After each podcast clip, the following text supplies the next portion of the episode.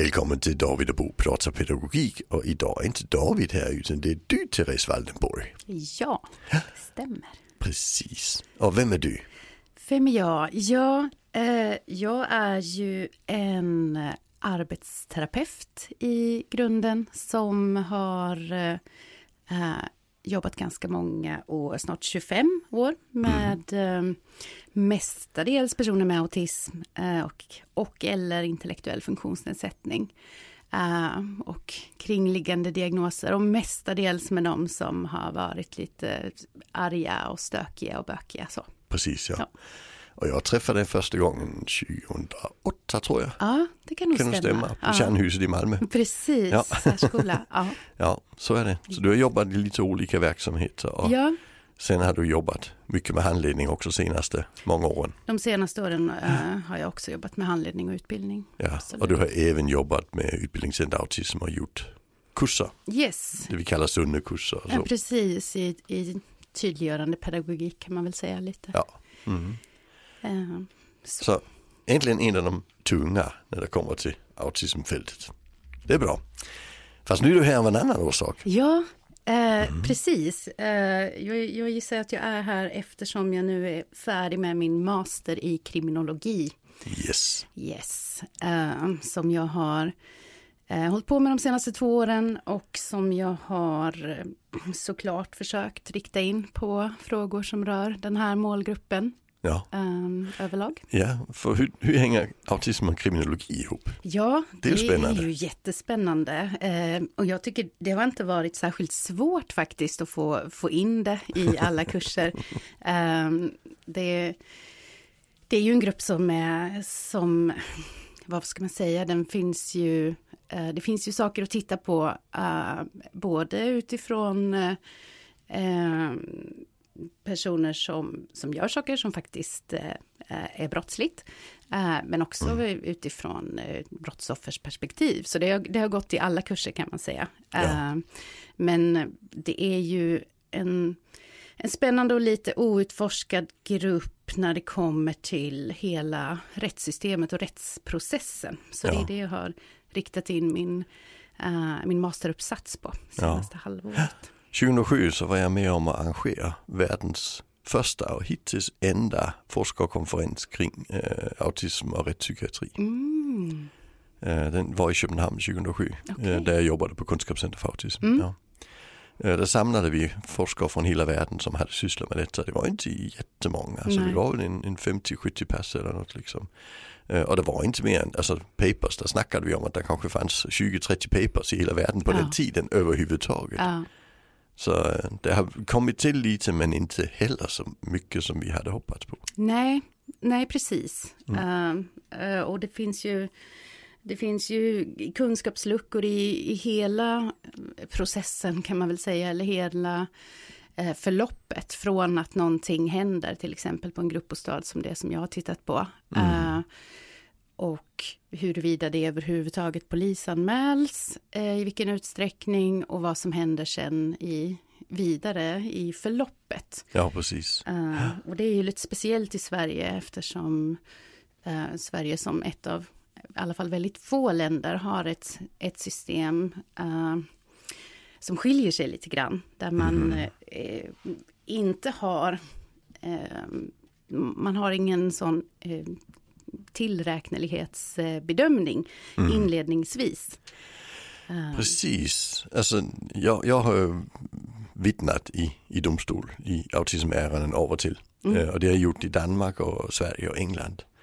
Uh, och i Danmark är det första man gör det är att ta reda på om, om han, personen överhuvudtaget ska upp, alltså om åtalet ska gå på det vanliga eller det ska in i något man kallar eh, special, jag vet inte vad man inte kallar det, specialfältet där mm. man pratar om olika doms, eh, domsanbringelse säger man på danska.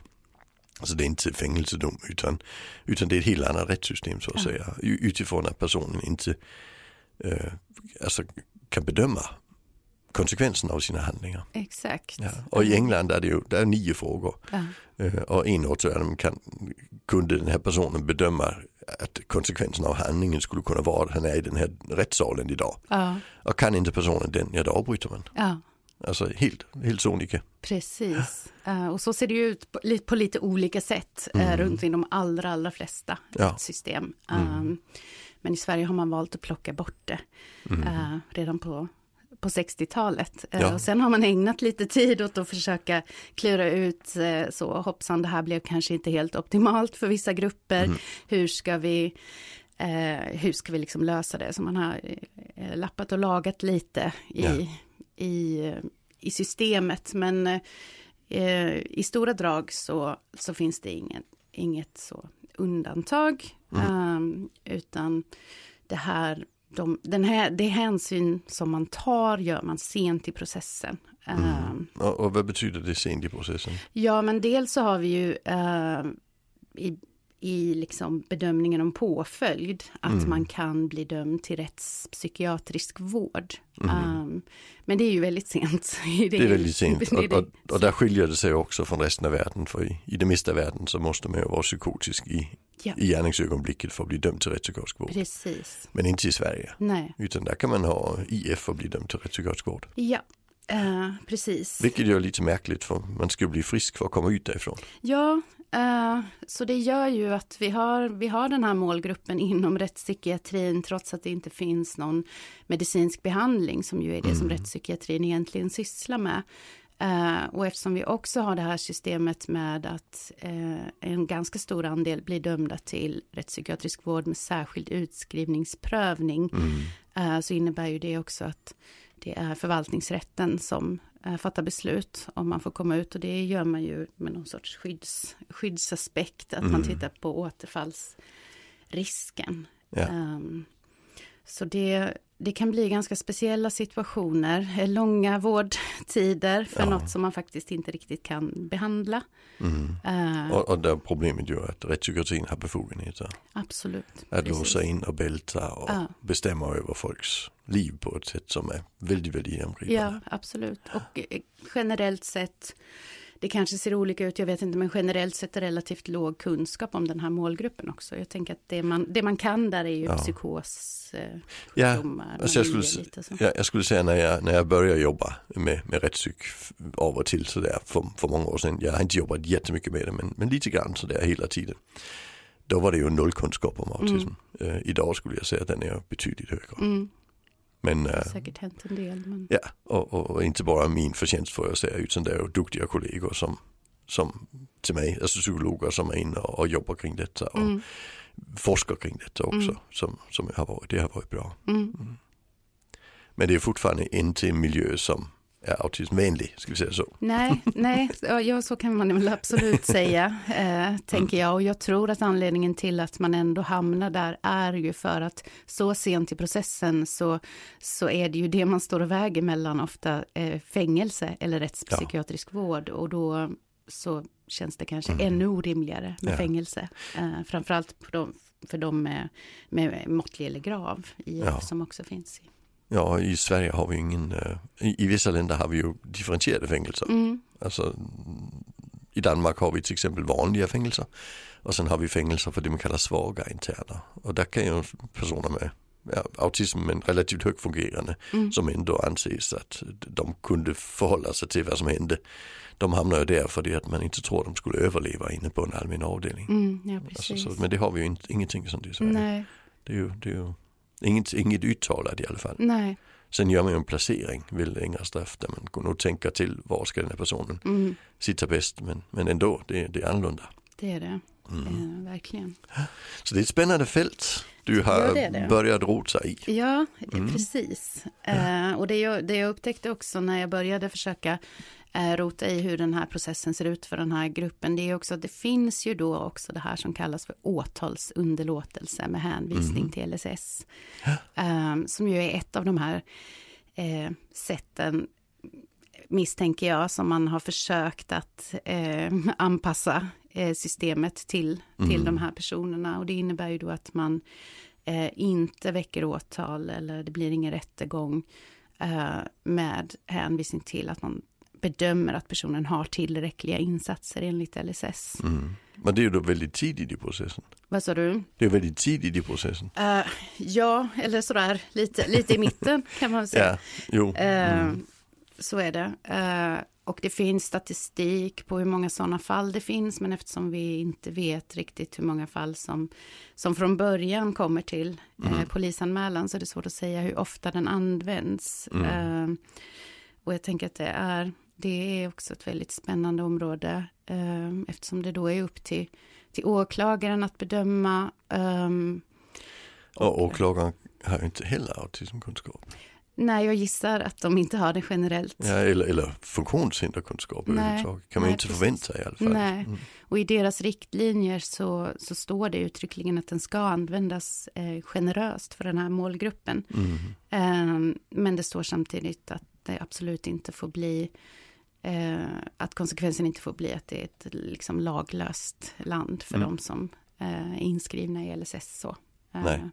och, och det man är rädd för det, det är då att att personer liksom ska tänka jag kommer inte bli straffad i alla fall. Precis. Uh, och då får vi som jobbar i den här branschen säga att det, det, det skulle ju vara väldigt sällsynt att någon skulle tänka så. Mm. För, för problem att beräkna orsak och verkan överhuvudtaget är ju jättesvårt. Absolut. Och vi tror ju inte att det är med flit sådana här saker händer. Nej, så ofta nej men precis. Uh, jag tänker att den uh, formuleringen kanske också finns till för, för personalens skull tänker jag. Alltså där man så att man inte ska, ska känna att jag går till jobbet och här finns, här finns det inga lagar som, ja, som gäller mig. Så. Ja, det är, det är vettigt tänkt, ja, mm. det tror jag absolut. Mm.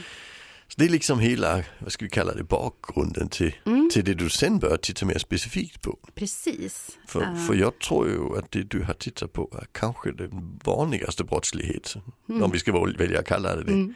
Jag kan säga när vi gjorde eh, den här konferensen, där kunde vi ju slå fast att på den forskning som fanns 2007, där var det två brott som var jättevanliga, framförallt i autism, mm. äh, jämfört med resten av samhället. Mm. Och det ena det var pyromani mm. och det andra det var stalking. Mm, ja. Ja, äh, medan till exempel trafikbrott och andra brott, våldsbrott, det var stort sett frånvarande. Mm. Men det har hänt något med våldsbrott. Ja, ja. precis.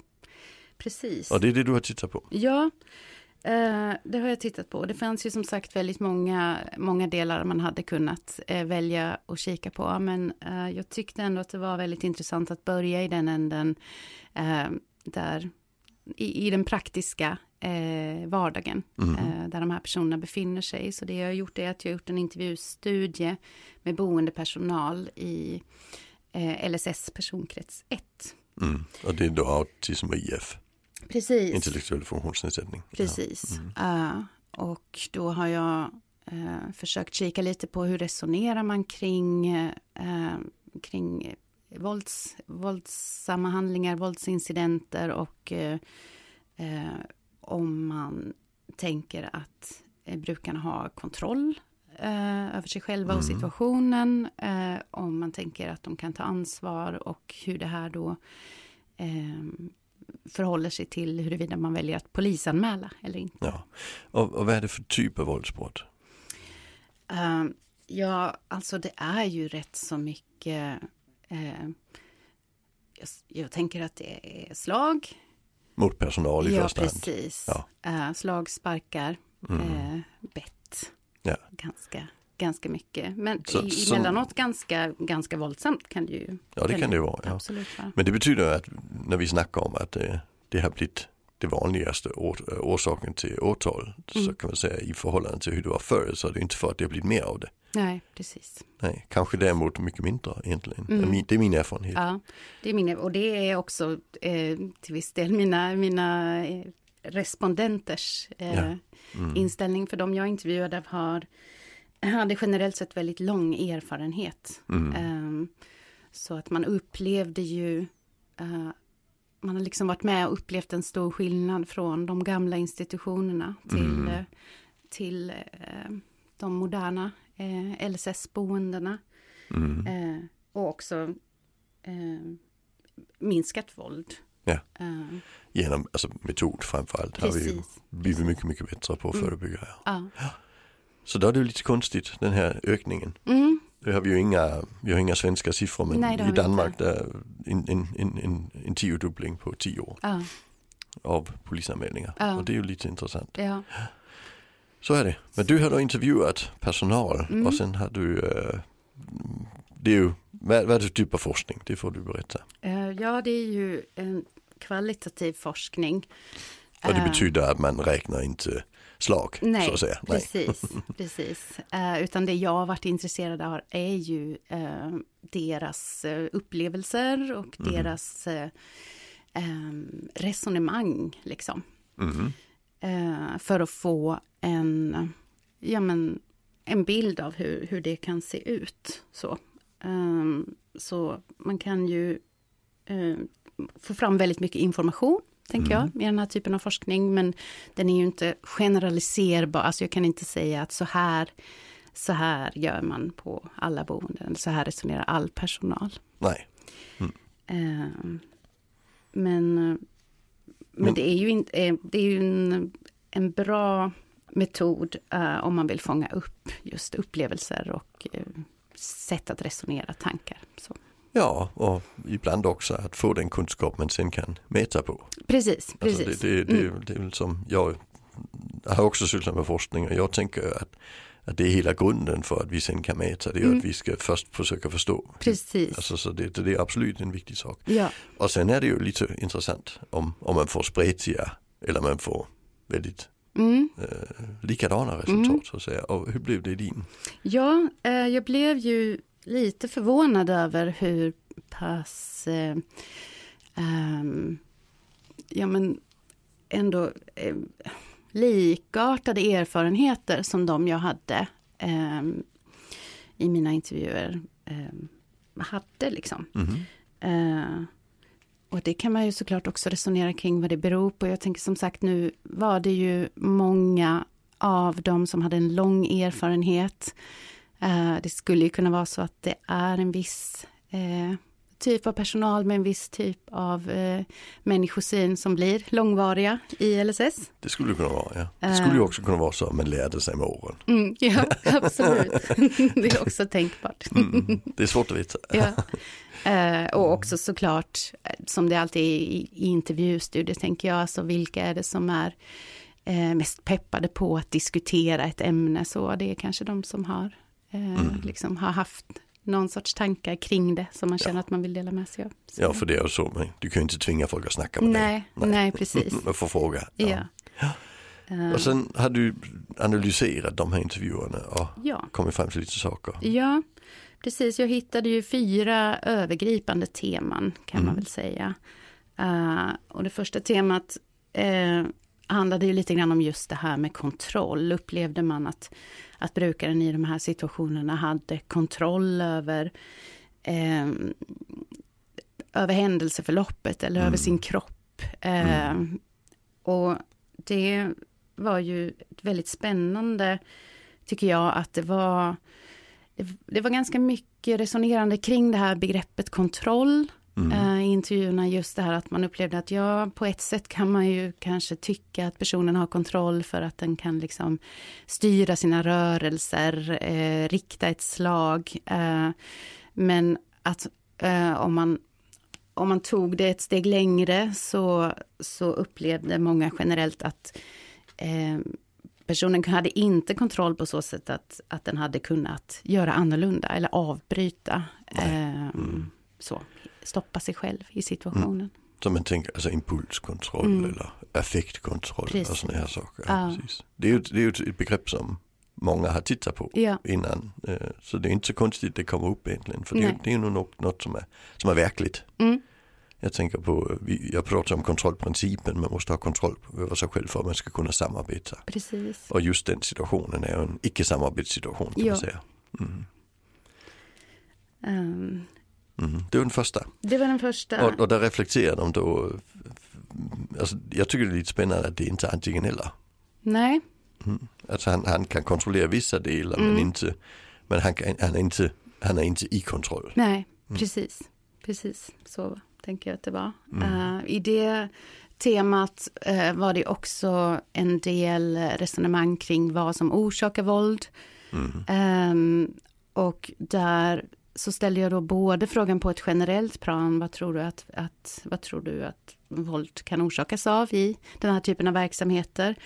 Eh, och sen också att de reflekterade kring situationer de hade varit med om och vad som kunde vara orsaken där. Och då var ju kommunikation det stora som kom upp. Eh, både, mm. både på ett generellt plan och eh, i, i de specifika exemplen. Mm. Eh, lite annat också, lite ja, men stress och överbelastning. Så, men ganska mycket relaterat till att inte förstå eller att inte kunna göra sig förstådd. Ja, precis. I situationen. Och det är ju inte bara du som har hittat det resultatet. Nej, kan man säga. Det, det, det är ju ganska, det, det, det, stämmer väldigt mycket med det vi vet. Ja. Att, att, eh, dels att, att kommunikationsstöd i form av, eh, av det vi kallar AKK mm. äh, minskar våld mm. mot personal väldigt mycket. Mm. Äh, men jag tänker även i en del ärenden jag har varit inblandad i där personer har väldigt välfungerande språk med mm. dålig kommunikationsförmåga. Mm. Mm. Då, då det, blir det ändå fel liksom. Absolut. För, för, i kommunikation lägger vi ju saker som att räkna ut den andras avsikt ja. med det man säger. Ja. Alltså det är, ju, det är ju jättebesvärligt. Ja. Eh, och även det här med att kunna tänka abstrakt. Mm. Eh, alltså vi hoppar över kaffet. Mm. Alltså tänker man väldigt konkret så blir det väldigt märkligt uttalande. Ja, det eller hur. Mm. så är det. Precis. Ja, och jag, och jag har även jobbat med personer som var väldigt våldsamma som eh, inte hade så många ord. Nej. Och då blir det ju att man använder dem man kan. Mm. Så när man säger kaffe så tror personalen att han vill ha kaffe Precis. och serverar kaffe och sen slår han ner dem. Ja. För han vill ju bara snacka. Mm. Men han kan inte snacka om annat än kaffe. Och då blir det jättebökigt. Ja men precis. Mm. Uh, och det är mycket så som, som det här beskrivs också, att mm. alltså som, ja, men som ibland rena språkförbistringarna liksom. Ja. Uh, mellan personal och brukare. Ja. Att uh, brukaren kanske har på alla möjliga sätt försökt göra sig förstådd. Men mm. att det, det, är ju inte alltid så enkelt i, i verkligheten, det vet vi ju. Det är ju inte det, nej, nej, precis. Och sen har jag, det här är lite utanför mina, vad jag har hittat i den här studien, men jag hade en egen liksom, spaning, jag vet inte vad du tänker om den. Eh, det fanns eh, hos dem i studien som jobbade med personer på tidig utvecklingsnivå så mm. fanns det en allmän tanke om att eh, ja, men här är det ju uppenbart att personerna inte kan ta ansvar för de kan kanske inte ens har något verbalt språk eller mm. så. Men om jag hade jobbat med personer på lite högre nivå som hade kunnat prata, då hade jag kanske resonerat annorlunda.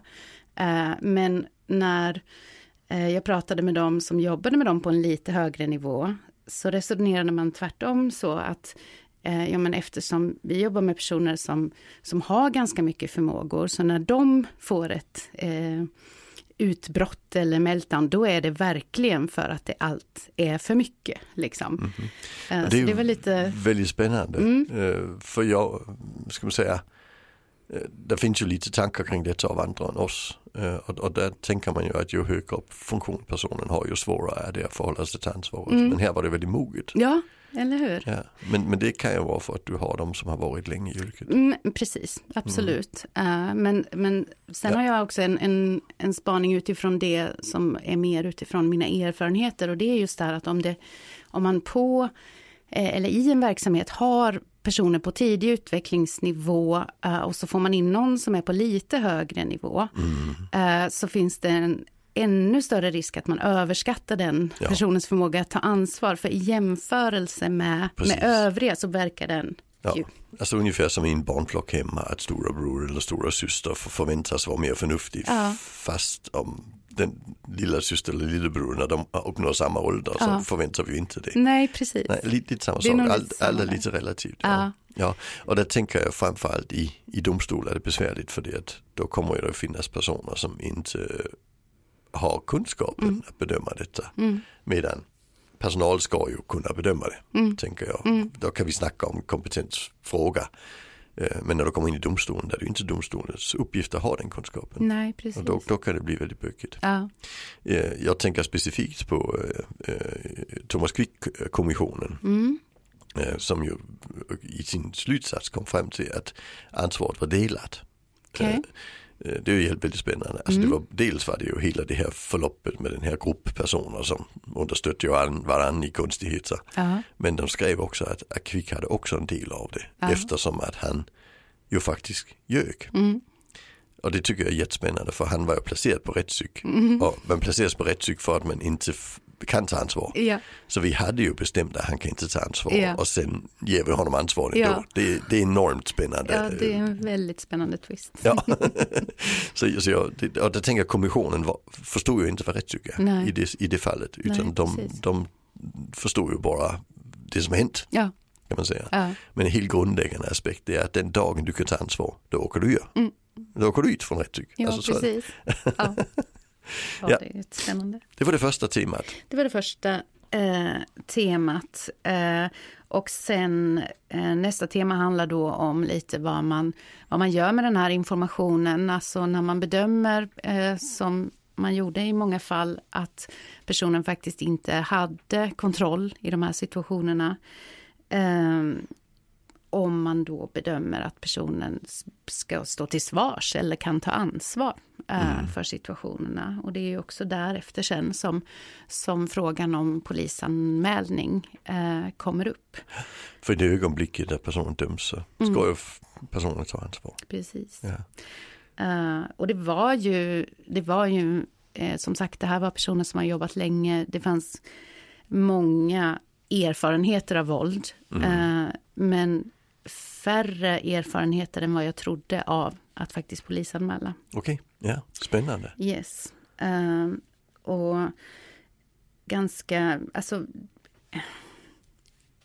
mycket så här resonerande kring, eh, ja men om man inte har kontroll eller inte kan ta ansvar så känns det ju orimligt eh, att polisanmäla helt enkelt. Så man kan säga att det beslut som vi lägger i domstolen i Danmark och England, Mm. det lägger vi då hos personalen i Sverige. Precis. Det är ju lite spännande. Det är lite spännande och det var Ja. också verkligen därför jag ville, ville titta specifikt på personalen som jobbar i verksamheterna. Ja. För det är ju det är intressant såklart hur man resonerar på organisationsnivå kring det här också. Eh, Men det är, det är spännande att de här stora eh, juridiska filosofiska frågorna hamnar på personalen. Ja. på Och, och då menar du att alltså, det, det är den personal som blir slagen, det, det är hos den beslutet ligger, det är, inte, Ja. det är inte hos ledningen. Nej, eh, alltså, det, alltså jag, i, i, praktiken har jag stött på lite olika varianter på det. eh, men uh, samtliga i den här studien hade ändå upplevelsen av att policyn i deras verksamheter var att det, det är 100% upp till den som blir slagen. eh, att göra, om man vill göra en polisanmälan eller inte. Sen ja, fanns det ju lite exempel på båda hållen att ehm, att man från ledningens sida kanske ändå hade haft eh, åsikter. Mm. Så.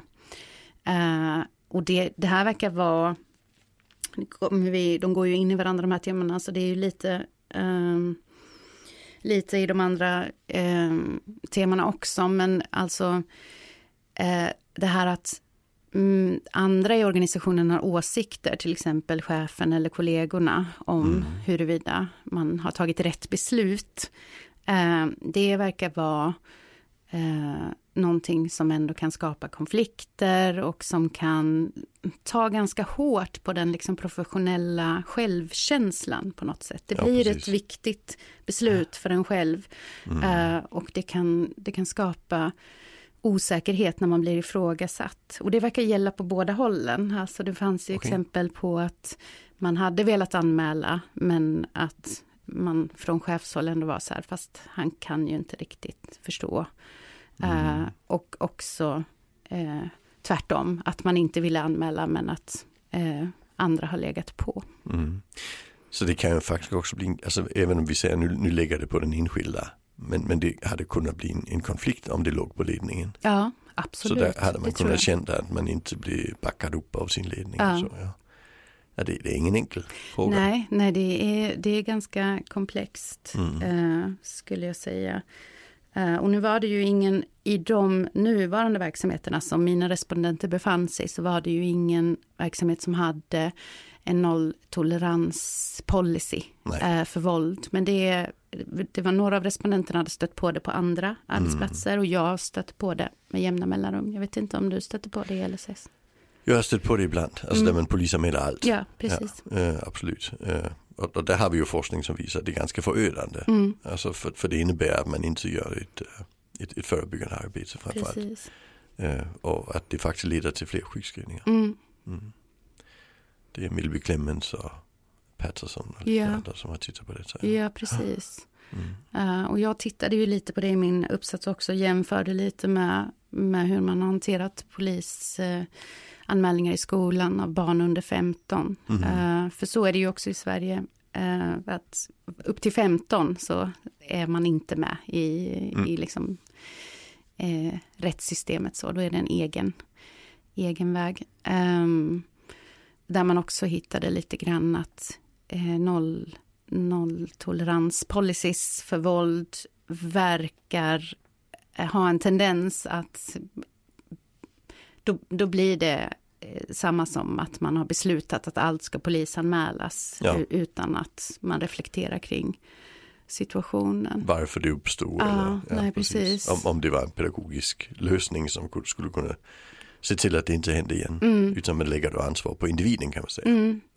Och där tror jag, alltså det, det går ju att jämföra på många sätt. Jag, jag tänker att det är intressant i skolan, för jag tänker att eh, våld, våld i skolan har ju alltid förekommit, tänker jag. Så är det. Ja. så, länge, så länge skolan har funnits. Så jag tänker Ja. att under ganska lång tid så har man sett på det som en del av vardagen i Mm. en skolmiljö som man har försökt jobba med såklart och hantera Mm. på olika sätt. Eh, så det blir spännande eh, och lite olyckligt kan jag, kan jag också tycka när det blir mer så att fast vänta nu ska vi verkligen hantera det här i skolan. Det här är väl rättssystemet, att man förskjuter Mm. den Ja. ehm, det synsättet så. Mm. Ehm. Vi har ju förslag, politiska förslag på att införa ett liknande system som i Danmark. Ja, Eh, Och då har vi ju nästan ungdom, alltså barndomstolar. ja, Men de kan bara döma ut eh, samhällstjänst eller ungdomstjänst. okej. Eh, så man ska städa efter sig eller Ja, eh, jobba några timmar. Men i praxis är det ju alltså dom, domsförhandlingar liksom, där, man, där man faktiskt står i en domstol fast man är tio år gammal. ja. Så, och, och det, är ju, det är ju lite skrämmande för då blir det verkligen individualiserat. Ja, ja, verkligen. En tioåring som har slagit en kompis, där det, det, det ska du Ja. göra. Där ska du liksom go- gottgöra detta. Ja, precis. Vad är, det, vad är det för uh, åldersgräns, alltså för straffmyndighetsålder Det är i 15 Danmark? i Danmark. Det är 15 ja. i Danmark också. Man Okej. sänkte till 14 i 2010 men man ökade igen i 2012 därför Mm. att det blev negativa effekter Ja. eh, av att sänka. Ja, Eh, väldigt kraftfullt eh, Mm. på, på just de som dömdes. Eh, då blev det väldigt kraftfullt negativa effekter. mm, Men sen införde man det här ungdomssystemet istället. okej. Som ju då är någon typ av påföljd. Ja. Eh, men, men liksom i ett parallellt rättssystem kan man säga. Mm. Eh, men där barnen ändå pekas ut Ja. och, och där det inte ges möjlighet för att få verksamheten att ta ansvar. Precis. Alltså jag, jag kan tycka som förälder att man lämnar över sin tioåring till personal i skolan. Och då ska de ju se till att inte tioåringen råkar illa ut. Ja, Eh, även på förövardelen. ja, Så, så det blir väldigt besvärligt för tioåringen. Kan Ja. ju inte ta det ansvaret. Det vet vi ju från Tremblays forskning. Och, och Ja. sådär. alltså, ja, men att precis. barn är våldsamma. Så Ja. är det, ja. Så är det.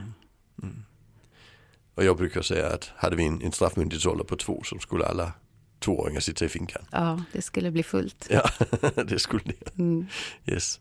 Det var tema två, polisanmälan och reflektioner kring det. Ja, men precis. Ansvar. Eh, och, och lite grann där också att, att man faktiskt eh, ibland rapporterade med annat syfte. Alltså att, att man kunde tänka sig att rapportera för att verksamheten skulle få mer pengar. Som Eh, en, aha, ja. och, och kanske också som en rest lite grann från, eh, från hur det fungerat tidigare med eh, mycket att eh, såna här, för att få risktillägg och sådana saker som fanns. Mm. Jag vet inte om det fortfarande finns, men Men man kan ju förhandla i sin lön i Mm. alla fall. ja. Ja, så är det. Eh, och anmälan till eh, Arbetsmiljöverket. Ja. Eh, så liksom andra typer av Ja. eh, än själva så här att man ska ha Mm.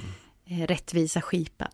Så. ja, precis. Mm. Arbetsmiljöverket eh, bör man ju, tycker jag, för det är ju en arbetsmiljöfråga. Absolut, ja. Precis. och, och den placerar ledningen, eller ansvaret hos ledningen, hur, Mm. vad har ni för utbildning och Ja. vad har ni för bemanningar. Så Ja. det, det är ju ett, det är ett effektivare sätt att jobba. Ja, precis. Ja. Eh, och om man då tänker utifrån det här med nolltolerans så är det ju, eh, det är ju eh, mycket bättre eh, som eh, med, med, med nollvision som i trafiken. Eh, så, att, så att man tittar mer på hur man förebygger. För det, det är klart vi ska ha nollvision. Absolut. Alltså, sen, ja. är det frågan om vi någonsin kommer dit, men det är, det, det är en annan fråga. Ja, mm. ja precis. Mm. Mm. mm. Tema tre. Ja, uh, där eh, hittade jag ganska mycket om eh, just hur det här sättet att resonera blir en del av ens eh, professionella självbild som blir väldigt ja. integrerad i, eh, i en själv. Så. Spännande. Ja, det är jättespännande tycker jag. Um, hur kunde de berätta om det? Ja, jo men det, alltså, jag tänker att det är lite att man uttrycker eh, man uttrycker de här sakerna inte bara som tankar utan som en del av en identitet. Eh, men jag tycker att rent konkret så blev det ju väldigt tydligt när jag ställde den här frågan om skulle du ha polisanmält den här typen av våld om du hade blivit utsatt utanför din arbetsplats. Eh, mm. Uh, och där jag kanske hade förväntat mig ganska raka ja-svar. Men fick ganska mycket eh, resonemang där också. Alltså att man även utanför sin, sitt jobb så fortsätter man eh, att att tänka på lite samma sätt. Så, mm. så man beskrev liksom att, ja men jo, om jag skulle blivit utsatt för det här på ICA så skulle jag kanske ändå, men steg ett, titta, finns det någon personal runt omkring? är det här en person med intellektuell funktionsnedsättning? Mm. Eh, och om jag hade haft liksom någon sorts eh, känsla av att det är det nog så kanske jag inte hade polisanmält ändå eller så kanske jag hade försökt göra det för att personen skulle liksom fångas upp och, och få mer stöd. Mm. Men så att man tog liksom med sig det här sättet att resonera mm. också utanför jobbet. Mm. Uh, så jag tänker att det nog är en, en ganska liksom, starkt integrerad Mm. Eh, del. Ja, precis. Uh, och också polisen. Det tyckte jag också var spännande. Att, mm. att man hade också en eh, ett ansvarstagande när man Eh, för jag frågade också lite om, om interaktionen med polisen mm. när de mm. blir kallade till platsen. Att man också tog ett ansvar i det. Eh, och tänkte att ja, men, eh, det, är ju, det ligger ju också ganska mycket på oss hur vi uttrycker oss när vi larmar polisen. Mm. Vilken typ av information vi ger dem. Hur vi förhåller oss när de kommer och så vidare. Mm. Så det, är ett, det är ett stort eh, ansvarstagande tycker ja. jag, i den här personalgruppen. Just den tycker jag är spännande. Uh, alltså i Studio 3 som jag jobbar med, och det gör du väl också ibland. Mm. Där, har, där har vi den här principen att man får inte rädda någon annan. Nej, just det. Alltså för det, att det finns risk att om du tror du behöver rädda någon annan så gör du större övergrepp än om du skulle rädda dig själv. Ja. Och det är ju det personalen säger här, om, om polisen tror de ska rädda mig ja. så blir det mycket våldsammare. Ah, ja, precis. Ja, alltså, så jag ska liksom berätta det på ett vis att det, det, tycker jag är ett, eh, väldigt bra sätt att ta ansvar i situationen. Mm, och, och en bra reflektion. Ja, ja, ja. Mm. ja det är sant. Mm. Uh, ja, det är ju verkligen ett sätt att få uh, att göra det mer sannolikt att polisen kommer in och lugnar situationen. Ja, precis. Uh, ja. inte man, man beskriver att man är i fara. Liksom. Precis, mm. precis. Ja. Uh, och det var ju ganska, i, i det fjärde temat som ju handlar lite grann om, om faktorer eh, runt omkring så att säga. Vi har väl redan varit inne lite grann på det här med att man känner eh, eh, Alltså det stöd eller icke-stöd man känner från kollegor och chefer påverkar väldigt mycket. Mm. Eh, framförallt kanske inte beslutet så mycket men hur man, eh, hur man känner inför det och hur det påverkar en. Mm. Eh, ja. Mer än själva våldet eh, ja. var min Mm, det, det, kan jag just tänka mig, mm. att, att även efter förloppet, mm. att man känner sig omhändertagen. Precis. Och, ja, mm. mm. och gäller det då både i de fallen man polisanmäler och de där man inte gör? Ja, eh, det verkar ju så. Uh, absolut. För jag tänker, lämnar man ansvar till den, den anställda, mm. då måste ju ledningen stötta den anställda i, i båda utfallen absolut. så att säga. Ja. Annars blir det ju jätte, jättebökigt. Ja, ja, då är det ju inget riktigt eh, överlämnande av ansvar annars, nej, jag. Nej, precis. uh, så, uh, men i de här mötena med polisen när de bli, uh, blev kallade till platsen så var det däremot många som hade upplevelsen av att polisen väldigt ofta försökte övertyga en om att ta upp en anmälan. Mm. Så. Ja, och, och det de kanske kommer ju med en annan Ja, roll. ja. Och så. det, det ligger kanske i polisens förståelse. Mm. Att det, det, är vi som har hand om detta, därför ska det vara en anmälan. Ja, precis. Och sen kan det ju även vara där en, eh, en pinnjakt. Mm. Alltså att, att, att det handlar om att polisen ska ty, sy- synliggöra vad de jobbar med Ja, mot, mot politiker och så. ja. Ja. Men jag tror att det är, i alla fall hos de som jag intervjuade så verkade det, alltså de påtryckningar eller vad man ska kalla det från polisen verkade inte ha riktigt lika stor inverkan som de från, från chefer och kollegor. Nej. Så. Mm. Eh, så att man betraktar dem ändå på ett annat sätt. Att man tänker att de kommer in med en annan roll Ja, Eh, i det hela. Men eh, jag tyckte också det var fint att det var många fina beskrivningar av att polisen kom och lugnade situationer. Eh, och eh, några fina exempel på där polisen också hade anmält sig, använt sig av kognitiva hjälpmedel eh, för att få med sig eh, brukaren, en timstock och sådär. Ja. Ehm, och också faktiskt lite intressanta ehm, exempel där man har samarbetat med polisen. Alltså man har inte gjort en traditionell anmälan, men man har hört av sig till polisen och sagt att så här ser det ut, kan ni komma och prata med den här brukaren och, och berätta lite grann konsekvenserna, eh, hur de skulle kunna bli och, om inte det här beteendet upphör. Eh, och där det också hade blivit faktiskt, faktiskt ska det funka. faktiskt bra. Ja. Ja. ja, det är ju speciellt. Ja. Det är väldigt speciellt. Ja. Uh, men då var det liksom ett väldigt eh, tätt samarbete där, Ja. där man var väldigt överens med, med polisen om, Och, och då måste det ju vara ett, ett, ett ganska specifikt beteende som, ja, det var det som personen kunde kontrollera. Ja, alltså det, det, det, annars, annars hade det ju ingen nej, verkan. Nej. nej, så är det ju. Så det var ju inte den här, de här klassiska slag och Nej. eh, sparkar i affekt var det ju inte. Utan annan typ. Nej, precis. Det, det är alltså mer intressebetonade Mhm, eh, beteenden. Jag, jag har också varit ute för det någon, eh, någon person med autism som plockade av bebisar blöjor för Ja. han gillade blöjor. Det, det blir inte bra. Nej, Nej. så då fick vi ju jobba med att det kan du faktiskt inte göra. nej, Alltså det, och personen kunde ju förstå. Mm. Alltså, men, men, men, så vi fick, ju, vi fick ju både hjälpa till att inte hamna i situationer där det fanns bebisar i närheten. Ja, Och, och sen fick vi ju snacka med personen om att det, det kan gå illa för dig. Ja. så, så den kombinationen kan Ja, vara precis. nödvändig. Men det är ju ett, ett kontrollerbart beteende så ja säga. exakt. Så det är egentligen en annan, en annan sorts eh, kriminalitet, Ja, eller vad man ska precis. säga. Mm. Alltså jag upplever också att, att eh, jag har träffat väldigt, väldigt duktiga poliser Mm. i, i, i vissa sådana här situationer. Och sen har jag träffat situationer som blir jättefel. Absolut, jag också dubbla sådana Ja, precis. erfarenheter. Och, jag har även jobbat med polis, Rikspolisstyrelsen Mm. och, och gjort lite eh, sådana träningsfilmer för, för dem kring hur man ska göra i den typen av situationer. Och det beror ju på att de själva ri- upplevde några situationer som blev fel. Mm. Alltså, och, och, och tänkte här behöver vi ju ha ett andra verktyg. Ja, Eh, men, men inte till all personal, för mycket personal kan ju detta. mm. Alltså, de säger själva, Rikspolisstyrelsen, att 50% av alla kontakter Mm. med allmänheten är med personer med särskilda behov. ja, det är en stor grupp. Ja. Ja, för de är vittnen, de är kvar när andra har gått. Ja. De är offer, för de är lätta offer. De är förövare ibland. Eh, alltså, och, och de är även de som kommer in på, på receptionen och anmäler att någon tittar in genom fönstret och bor på fjärde våningen. Och så, ja, precis. Tre gånger i veckan. Ja, Så även om, även om det inte är många procent så är det samma personer många gånger. Mm. Liksom. Det, det, och det är ju min erfarenhet också med dem jag jobbar med, de känner igen polisen. mm. De, de, alltså, jag jobbade ofta med personer med speciella beteenden. Mm. Och de vet ju namnen på polisen. ja precis. Alltså det, för dem de träffas ofta. Ja, Så, så det blir en träning för poliser och, och även den här bedömningen polisen ska göras i din etta. Ja. Gör, gör personen det med flit eller inte? Det är ju Precis. jättespännande, Ja. alltså även på polisnivån. ja. Det är det verkligen. Mm.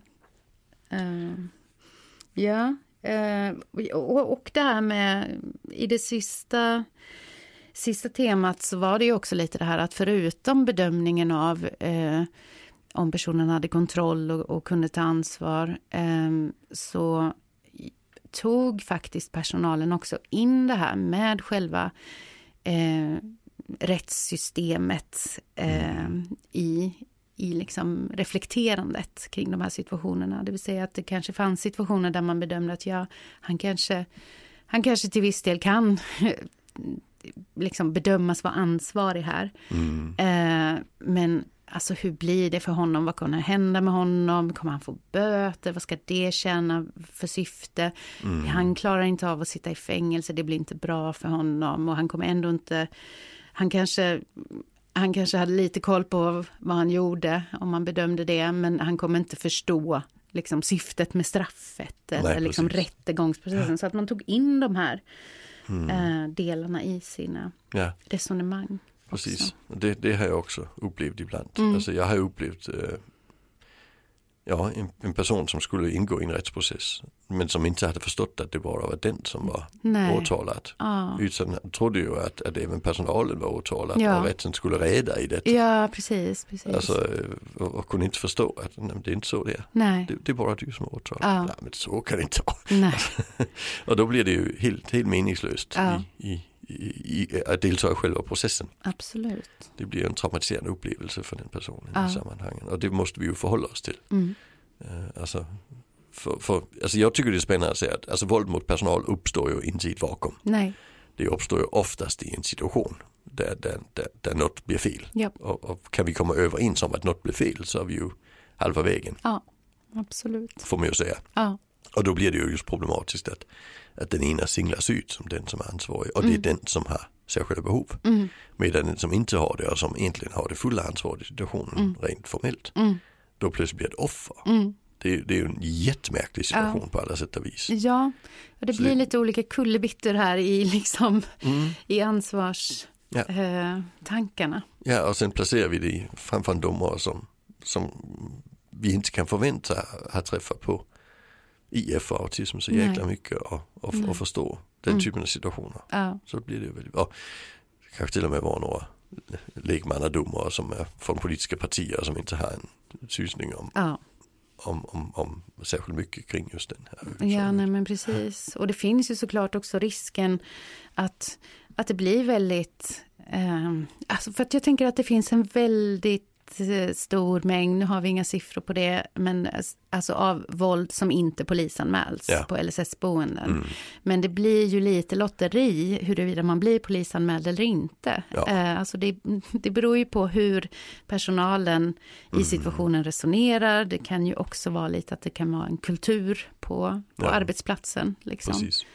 Um, så det blir ju ett lotteri redan där och sen så Eh, också ganska oklart vad som händer med en i, i processen. Vart ja. den, hur långt den går eller vart den avstannar och på vilka grunder. Så. Ja. Ja, och sen, och sen i, i konsekvensen om det går hela vägen eftersom att, att, Sverige har valt en lite udda modell. Ja. Att, att eh, man, man är per definition ansvarig för sina handlingar. Ja. Det är ju lite besvärligt. Ja. Mm. Spännande fält du tittar på. Mm, ja. Mycket. Hur har du själv tyckt det var att göra den typen av undersökning? Alltså det har varit så himla roligt. uh, det var uh, Ja men det har verkligen varit bland det roligaste jag har gjort. Det har varit så oerhört intressant. Uh, hela processen att få, att få liksom grotta ner sig i mm i tidigare forskning och eh, hitta, liksom mejsla fram den här forskningsfrågan och sen mm. få ägna sig åt att faktiskt ta reda på svaret. Det är ju ja. en, en fantastiskt rolig process. Det är det, tycker jag. absolut. Ja. Spännande. Mm. Ja. Och den här har du lämnat in som en masteruppsats vid yes. Krim, ja. vad, är det för institution? Kriminologiska institutionen i eh, Malmö universitet. Ja. Och den kommer så småningom att ligga på den här databasen. Ja precis, på. DIVA som Diva, den heter. Ja, precis, mm. så man kan söka, söka på Therese Waldenborg så kommer man ja. hitta den. Ja. Absolut. Spännande. Ja. Det är bra. Mm. Mm. Tack så mycket. Tack.